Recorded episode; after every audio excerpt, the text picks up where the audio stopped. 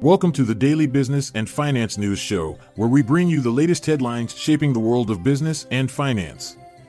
In today's episode, we cover a range of topics including the U.S. considering sending long range missiles to Ukraine, the Biden administration's plans for student loan payments restart, AT&T declaring a dividend, Taiwan Semi's expansion in Arizona, an update on the FTC suit against Activision deal, poor performance in Fed stress tests for Capital One, Citizens Financial, and Truist. Warren Buffett's increased stake in Occidental, President Biden's openness towards psychedelics, according to his younger brother, and how financial stocks impacted market indices while yields surged on GDP revision. Stay tuned after a short ad break to delve deeper into these stories. The United States is considering approving a long range missile system for Ukraine, allowing them to strike Russian targets from afar. The Army Tactical Missile System by Lockheed Martin has a range of 190 miles and could be fired from a wheeled high mobility artillery rocket system. President Biden hasn't given final approval due to concerns about escalating the war. However, recent internal turmoil in Russia may present an opportunity to strengthen Ukraine's fighting ability. The House Foreign Affairs Committee has requested the transfer of ATACMS to Ukraine, and last month, the White House approved plans for Western allies to supply advanced fighter jets.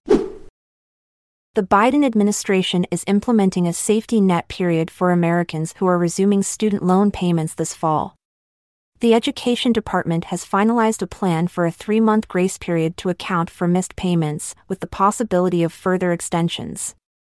Interest will begin accruing again on September 1st, but borrowers' credit ratings will not be impacted until 2024. The Supreme Court is currently reviewing whether President Biden has the authority to cancel billions of dollars in student debt. In trading, stocks related to student loans showed mixed performance. AT&T has declared a quarterly dividend of $0.2775 per share, which remains consistent with previous payouts. The forward yield stands at 6.99%. Shareholders of record on July 10th will receive the dividend on August 1st, with the ex-dividend date set for July 7th. This marks the sixth consecutive quarter that AT&T has announced a dividend of $0.2775 per share. Taiwan Semiconductor plans to increase the number of workers from Taiwan heading to its Arizona plant, aiming for a swift start to its $40 billion investment. The company cited the need for skilled expertise in handling advanced equipment at the facility. Construction began in June 2021, with production expected to commence in 2024. TSM's first US based plant in two decades will manufacture 5 nanometer chips initially and later expand to produce 3 nanometer chips by 2026. The move is partly driven by the U.S. CHIPS Act, which aims to reduce reliance on foreign semiconductor production amid geopolitical tensions. The judge overseeing the Federal Trade Commission's case against Microsoft's $69 billion acquisition of Activision may rule as early as next week. The judge has requested findings of fact by June 30th, leading to speculation that a ruling could come soon.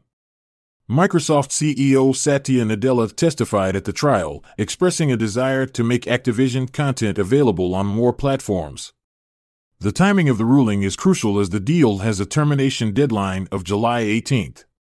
Meanwhile, M&A investors are also watching an appeals court in the UK where the antitrust regulator blocked the deal earlier this year. In the Federal Reserve stress test on major U.S. banks, Capital One Financial, Citizens Financial Group, and Truist Financial will need to hold more capital to protect against economic downturns. This means less money for dividends or stock buybacks.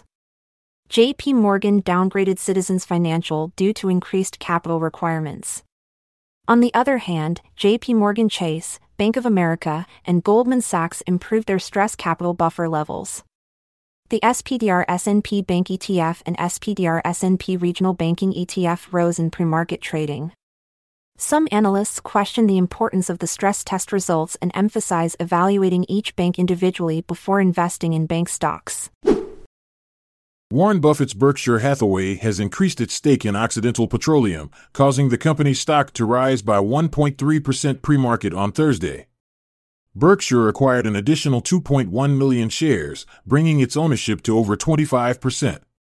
The purchase cost $122.1 million and occurred between June 26 to 28. Despite praising Occidental's management and business, Buffett previously stated that Berkshire had no plans to acquire the company. Occidental Petroleum stock has seen a decline of 6% year to date and 7% in the past year.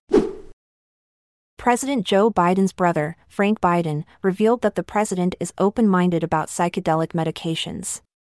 Psychedelics like magic mushrooms and MDMA have shown potential in treating addiction, depression, and PTSD. The FDA has already recognized their therapeutic benefits and issued breakthrough therapy designations for psilocybin and MDMA. Several companies are involved in psychedelic drug development. Interest in these shroom stocks is rising among investors.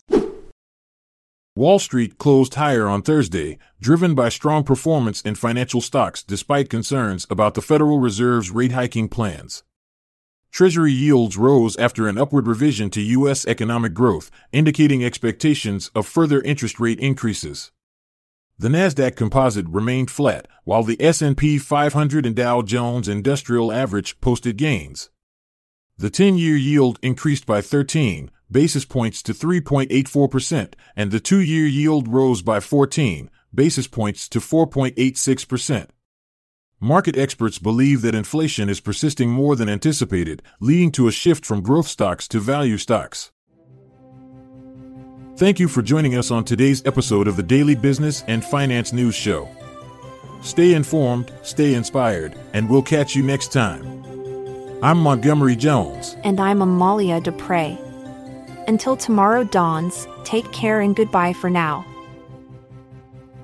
This episode is produced by Klassic Studios.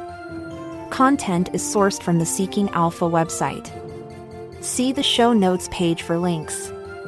Check out our other podcasts in our network at klassicstudios.com.